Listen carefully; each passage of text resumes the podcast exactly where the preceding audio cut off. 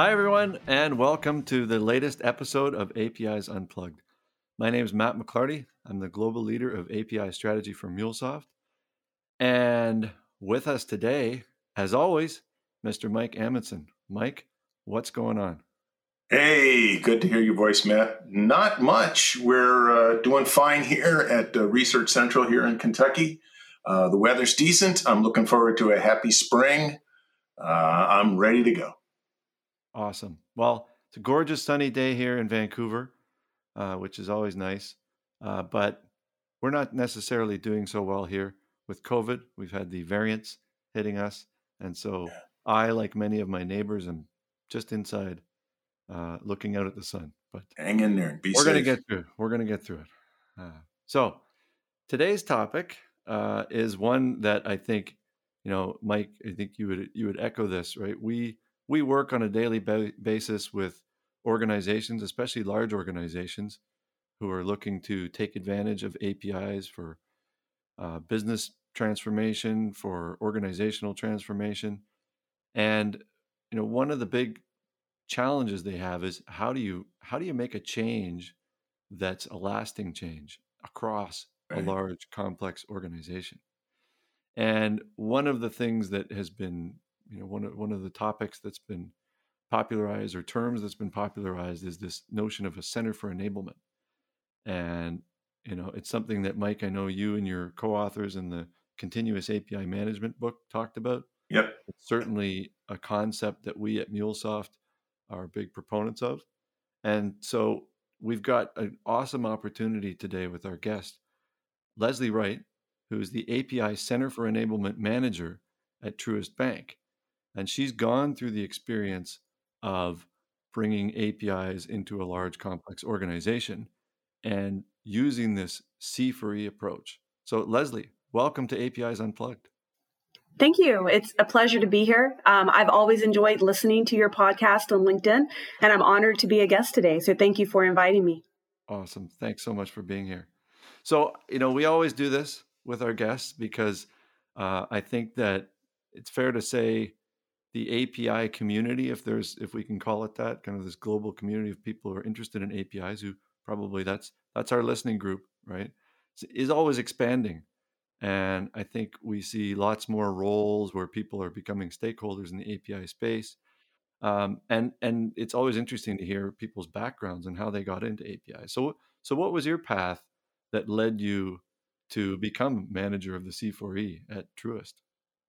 Sure. So I began my career as a developer, uh, later moved into an architect at one of the big five consulting firms. And then about 17 years ago, I joined SunTrust Bank. And I joined as an architect, as a software architect, and I had the benefit of working as an architect across various LOBs. And that gave me the opportunity to not only refine my technical and architectural skills, but also to really understand the business of the bank and to build networks um, with different teammates across all of these different parts of the organization. And when the bank decided to embark on its API journey, uh, they began looking for somebody to kind of stand up and operationalize our API Center for Enablement or C4E. And they were looking for somebody that had a mm-hmm. background similar to mine, which was somebody that had a technical understanding, but also understood the organization and had built relationships across those various parts of the bank in order to facilitate bringing the API journey to bear for the organization. Now, I, I have to say, um, it's in your title. You know, it, it's on the tin, as they say. And, and Matt's used this term as well this idea of uh, Center for Enablement, which has become a pretty popular term. I think, you know, as Matt mentioned, we've, we've seen this pattern several times in large scale organizations. And like microservices and monoliths, Center for Enablement, uh, Center of Excellence, Here, these words are kind of juxtaposed. So, why, why is it important to use this this uh, this phrase "center uh, uh, for enablement"? And what does that really mean inside your organization? What's going on there? Sure. So we had many, many COEs within the bank, and that was really the focus that we had taken for many years, um, having that center of excellence for whatever the topic may be.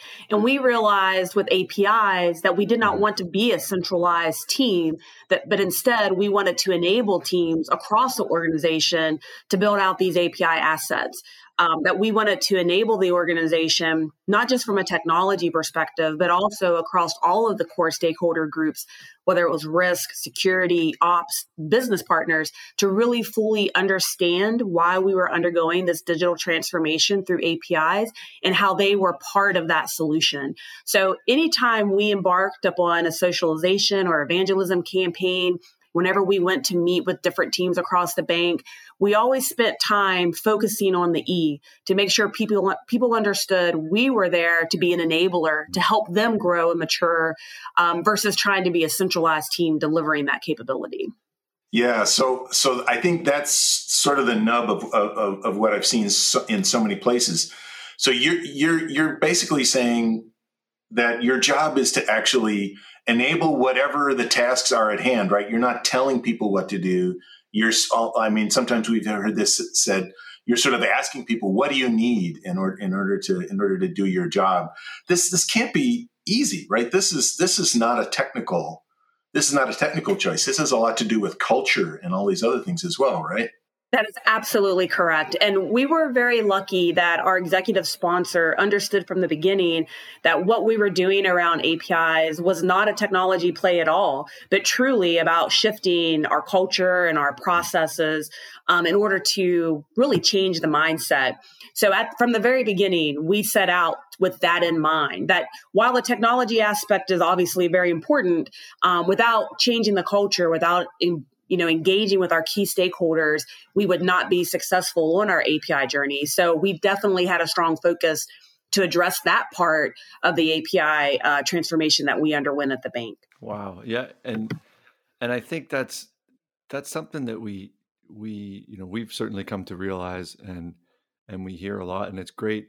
I, th- I think you would probably say recognizing that early right is fundamental in terms of you know if if, if there were no people change would be easy so true it's, it's, those darn so people true. that get in the way but i think you know it's like it always reminds me of i don't know if you've read that uh, daniel kahneman uh, book uh, what's thinking fast and slow a lot of great insights in there but you know he's he basically i think he won the nobel prize for economics or something because yeah. he basically said you know all economic theory up to this point is flawed because it assumes that people are rational creatures. So that that's always something that, that sticks with me, and, and, I think it's helpful. But I think going going to this uh, the idea of uh, you know culture and organizational you know pe- affecting change through people. I think you know I, I find there's sort of that first step even, which is like you know what are we trying to do? So the business that that Mike and I are in is all about API strategy and API programs. And I believe that, that you and, and the Truist team have, have talked about this concept of API program. It's always interesting to me how many different flavors of API strategy and API programs there can be because there's lots of lots of different span of, of definitions anywhere from an API strategy being about launching a new product that's an API right through to an API strategy being about changing the way that, that systems are architected and things are built. So uh, for for Truist, you know, how do you define what what is the the term API strategy? What do the term API program mean at Truist? So at Truist, we definitely had a focus on our API strategy, and that focus was separate from our approach to our API program. Um, from an API strategy perspective, one of our primary objectives was to tie our API strategy to our business strategy. So, given the different disruptions that are occurring across the financial landscape today, uh, we understood that we needed to leverage APIs to enable us to not only um, survive a disruption, but to be a disruptor and to be a leader in the financial services space for the US.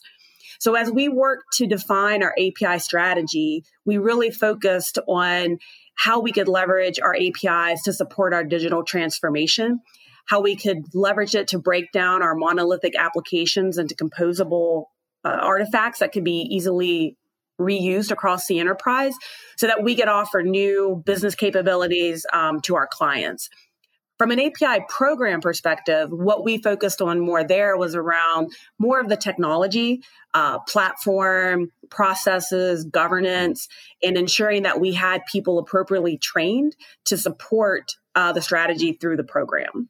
Cool. So it's a, a, so there really was a conscious sort of split between like this is the business focus around the strategy and the program again this theme of center for enablement you know the enabling technologies the enabling processes and governance in place to make it you know create it's, it's kind of like the uh uh you know what's the I, I forget where the quote came from but I, I always think about it when i think about programs in large organizations where farmers don't grow crops they just create the conditions for for crops to grow.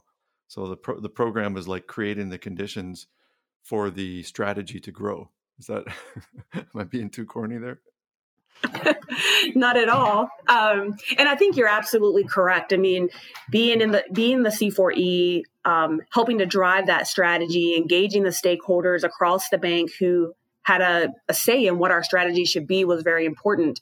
Um, another key aspect of our strategy was around risk management.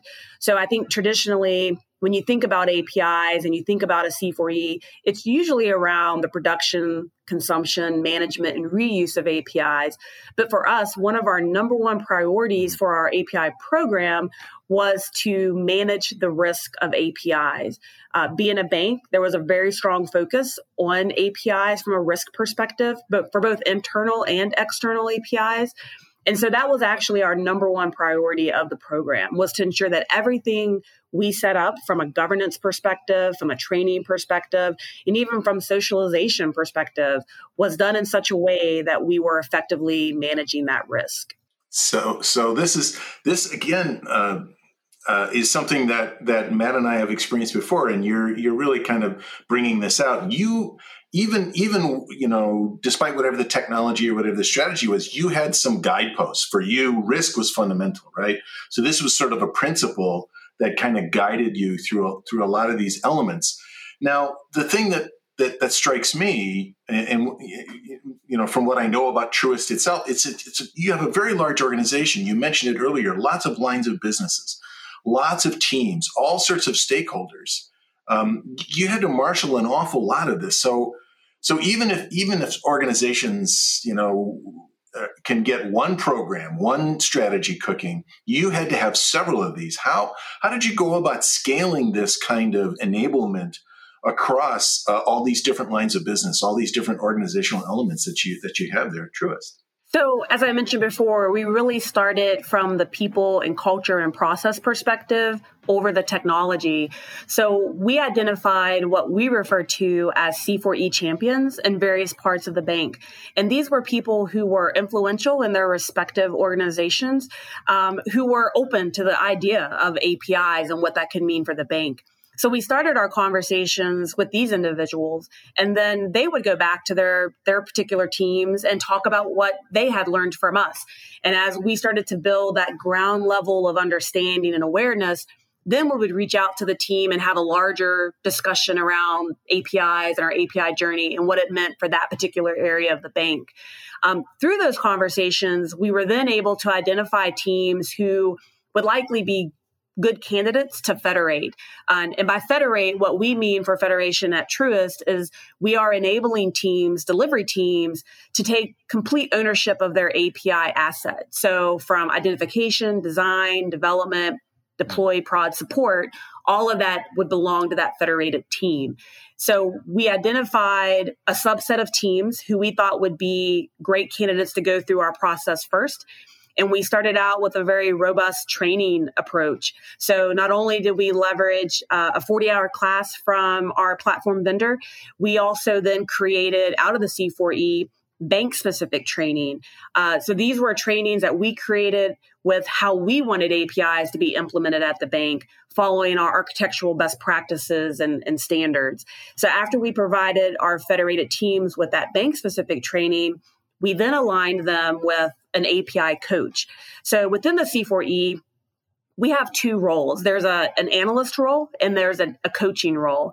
And our API coaches are people who are experts on. We leverage the MuleSoft platform, so they are experts on the MuleSoft platform, as well as experts on API design and development. And we align our coaches to these federated teams to really be more of a consultant to them. We tailor our engagement based off the maturity of the team. So for teams who are brand new to the concept of APIs and brand new to the platform, our coaches become almost like a de facto team member, helping them with their technical design, helping them develop and debug, and then eventually deploy into production. For teams that maybe had experience on APIs, but not necessarily on this particular platform, our coaches were more aligned from um, a consultant type perspective. So they didn't sit with them every day, but they had frequent touch points to make sure they were staying aligned to our, our standards and best practices. And we have an exit strategy. So once a team has deployed two to four APIs into production, our coaches go through a list of criteria that we we created to determine if that federated team has matured enough, if they have the right characteristics of a team that can operate without a coach. And once they meet those criteria, they are then uh, free of the coaching engagement, and we only engage with them from a governance perspective um, going forward that is what you just described to me is the first time I've heard someone sort of recognize this notion that you have sort of different levels of maturity, different levels of experience, even across the organization. So your enablement is not monolithic, right? Your enablement is tuned to the needs of particular teams. I love, and I love this strategy, this exit strategy idea. Um, so you really end up going through this process of hands on to consulting to sort of like we're here to help if you need kind of thing. Is this is this something that uh, you know? I've read about this kind of stuff, but this is sort of what you mean by federation, right? Is this notion of of this loose federation of of, uh, of sort of teams? How, how did you even get this started? I mean, is this something that came natural? You just knew ahead of time because of your experience in this you know you knew this is how you want to do it or did you have to kind of experiment a bit how did that play out finding all these different levels of maturity inside your your large organization well, we def- definitely did not know this at the beginning. It was more of a lessons learned by federating a couple of our initial teams. So we were able to take those lessons learned and revise um, our our federation onboarding process. And we knew we needed to have a process because, again, going back to the risk issue, there was a mm-hmm. lot of concern of moving away from a centralized enterprise team to a federated team that maybe the quality would not be the same. Maybe we would accidentally, you know, have data leave the bank that we didn't want. So, mm-hmm. because of that risk focus, we knew we needed to have a very well structured and managed onboarding process. And that's why we created our own bank specific training that's aligned to our integration standards and our architectural mm-hmm. standards. Um, and it's also why we aligned coaches because we wanted to ensure when these teams are out on their own designing and building APIs, we want this to ensure that they are well trained and they fully understand uh, what they're doing, both from an API perspective as well as from the platform. Now, I can say um, we did initially select our first few federated teams with a focus of them being partners as we worked through this process. So they were very open. They gave us candid feedback on our process and we did tweak it as we went along. And initially, we did not have an exit strategy. Um, our thought was that once a team deployed two to four APIs into production, they would be able to be self-sufficient. They would have learned enough during that time frame. But what we learned on our pilot team and our pilot team agreed that even after they deployed their first few apis into prod they were not ready to be without a coach. And while that team was very open and, and, wanted to mm-hmm. continue our engagement, we knew that there would be teams in the future who probably would not be ready, but would not want to continue. So we wanted to make that exit objective, which is why we captured those characteristics and then judge every team against those characteristics before we allow them to move forward without a coach. This is so good. Like, I think uh, I'm struck by the same things Mike mentioned. I have to say, even the term API coach and that just the the role that that evokes, I think is so good. Uh, it's it's a great term for the role. I think though, you know, what really strikes me is we we often uh, will be working with companies and we talk about this notion of API as a product. You know, you need to think about your APIs like products, and and that's an easy conversation with companies who are who are exposing their APIs to the outside world to kind of get it. It feels like you know a lot of those best practices that we talk about around designing APIs, like putting yourself in the consumer's shoes, having having empathy there, the importance of developer relations. Like you've really built that model and codified that model for what's you know a, a lot of internal APIs here, right? You you are really segmenting your your consumers or, or at least your your the clients of the C4E you've been empathetic and saying you know it's not we're not just going to throw this out and, and, have them figure it out. We're going to be by their sides to help teach them to fly and and, and so like it's just like it's like api program as a product almost.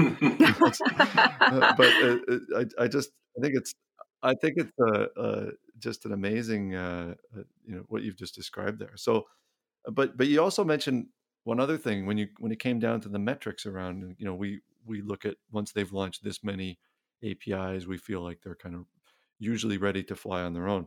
Um, and this is a big topic for for api programs that we see is you know you have the business strategy you've got the obstacles in your way.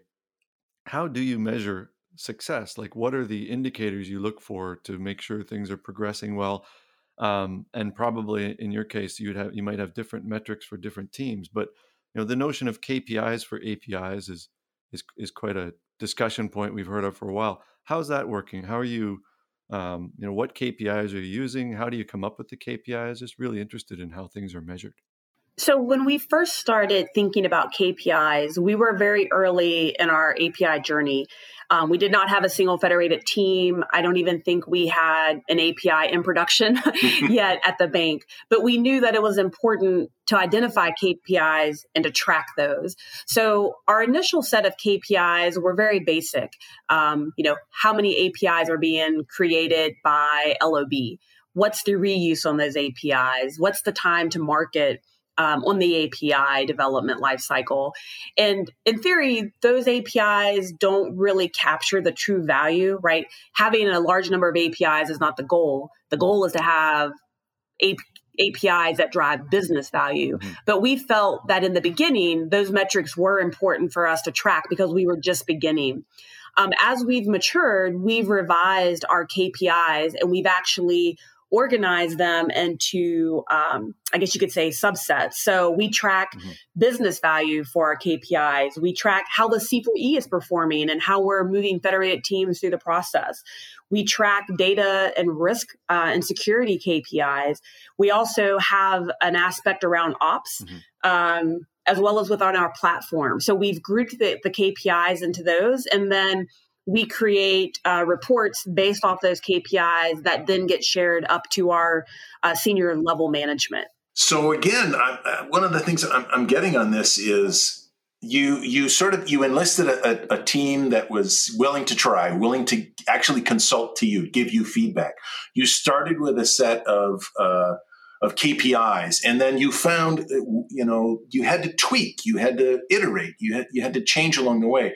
This is exposing another thing that I think is a real key, and that is that that willingness to set out in a direction, n- sort of navigate the best you can, and then pay attention to what's around you and adjust.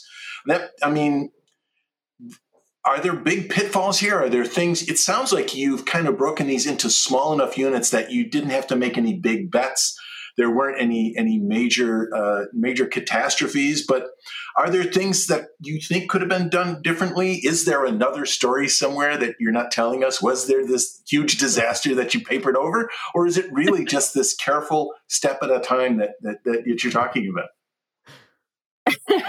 well, that's a good question. And uh, I, am not papering over anything. Fortunately, we did not have any major, major issues. Um, you know, we were very fortunate that we had phenomenal partners across all of the key stakeholder groups. So, our risk partners, our security partners, enterprise architecture, all these different stakeholder groups were part of the process. And when you have that many people with that many different perspectives, you know, providing you input, it's really a lot easier to come out of the gate with a good approach. So, I felt like or I feel like from my perspective, even though we're talking about the C4E, it was really a bank wide effort and it took everybody's input to make us be as successful as we've been. Um, now, we did obviously have some lessons learned, and there were some items I wish we could have done differently. Um, I think for us, the biggest struggle we had wasn't even about APIs per se or about the platform but about our pipeline. And it was really out of our control. Um, we had an enterprise set of tools for the pipeline. Uh, DevOps was a new concept to uh, Heritage SunTrust. So we stood up a pipeline, we defined the processes, it worked with our platform, everything was going smoothly. And then we had a merger. And as part of the merger, a new set of pipeline tools were selected, um, which unfortunately were different than the tools we were leveraging. But because of our very aggressive dates for our merger, we did not have the capacity to change our tool set. And so we were trying to federate teams on a tool set that was now outdated per our new enterprise direction for DevOps. And that turned out to be a tremendous struggle. Um, we lost some of our federated teams because they did not want to have to support two different pipelines. Mm-hmm. So I think you know, if we could do anything differently, it would have been able to have shifted to the new enterprise tools for our pipeline that we use to support our mule code. And that would have helped tremendously for our federated teams. Yeah. So I, I think you, you sort of this is, this is this is a great example. Again, there are things that happen outside of your control, right? And and you take those and you do what you what you can. But I, I think over and over again, what we've seen successful companies do is the same idea of constantly tweaking, constantly iterating, and then having that hindsight to say next time, or if we did it differently. It's it's really an, an encouraging uh, uh, story. I, I love the way I love the way this ends. It's fantastic. Wow.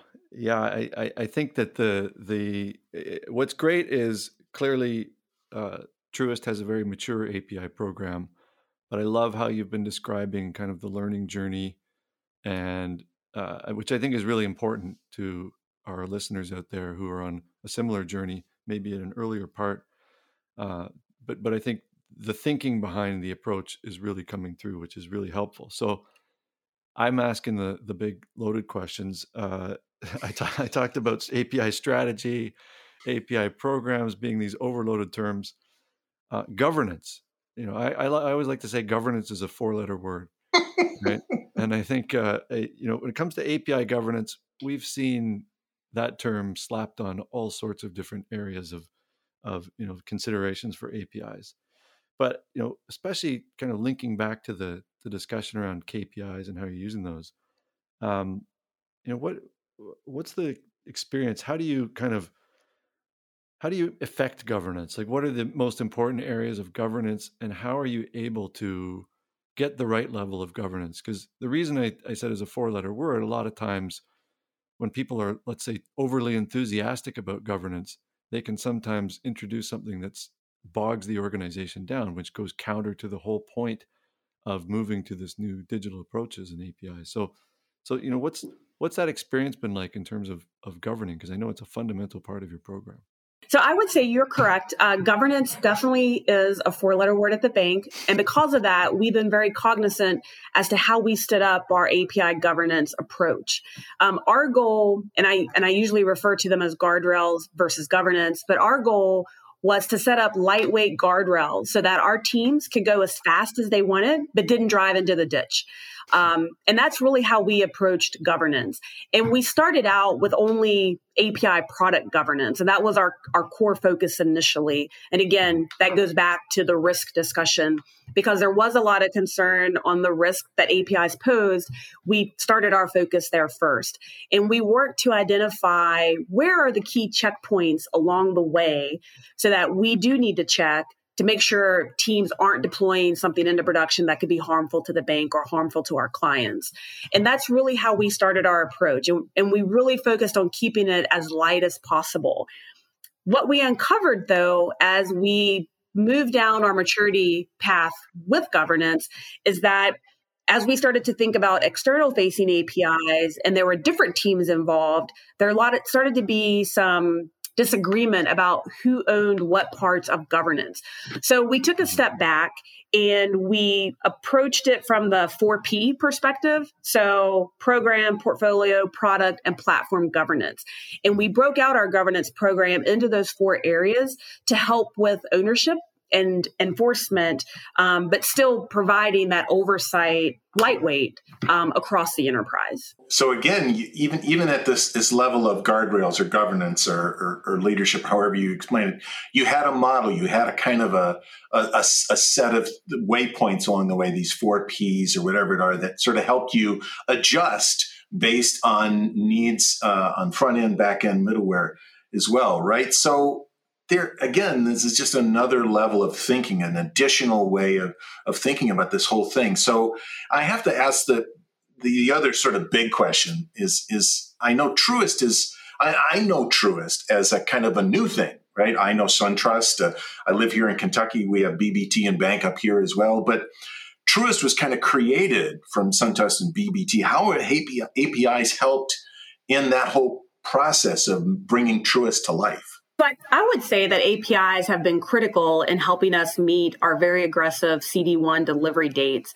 And the reason is when you combine two very large banks, right, you have surviving ecosystems and surviving applications, and you have to figure out how do I connect all of these various applications in a very short time frame. Um, and we were able to leverage APIs to do that. And honestly, I don't know that we would have been able to have met our dates without APIs available to us. And, and, and that's because the APIs were literally the glue. Was it was it the API themselves, or was it actually just your culture? Because you have culture clash as well in this merger, right? It, it, it can't be just. I mean, it's got to be a combination of several things, right? Yes, that's correct. And we were very fortunate. I think a lot of times when you do have a merger of two companies, there are culture issues, cultural issues. But I would say I've been very impressed with how well the technology teams, at least, have really merged together. Um, when I first met my future teammates from BB&T, uh, they had the same mindset. They really wanted to do the right thing for the bank.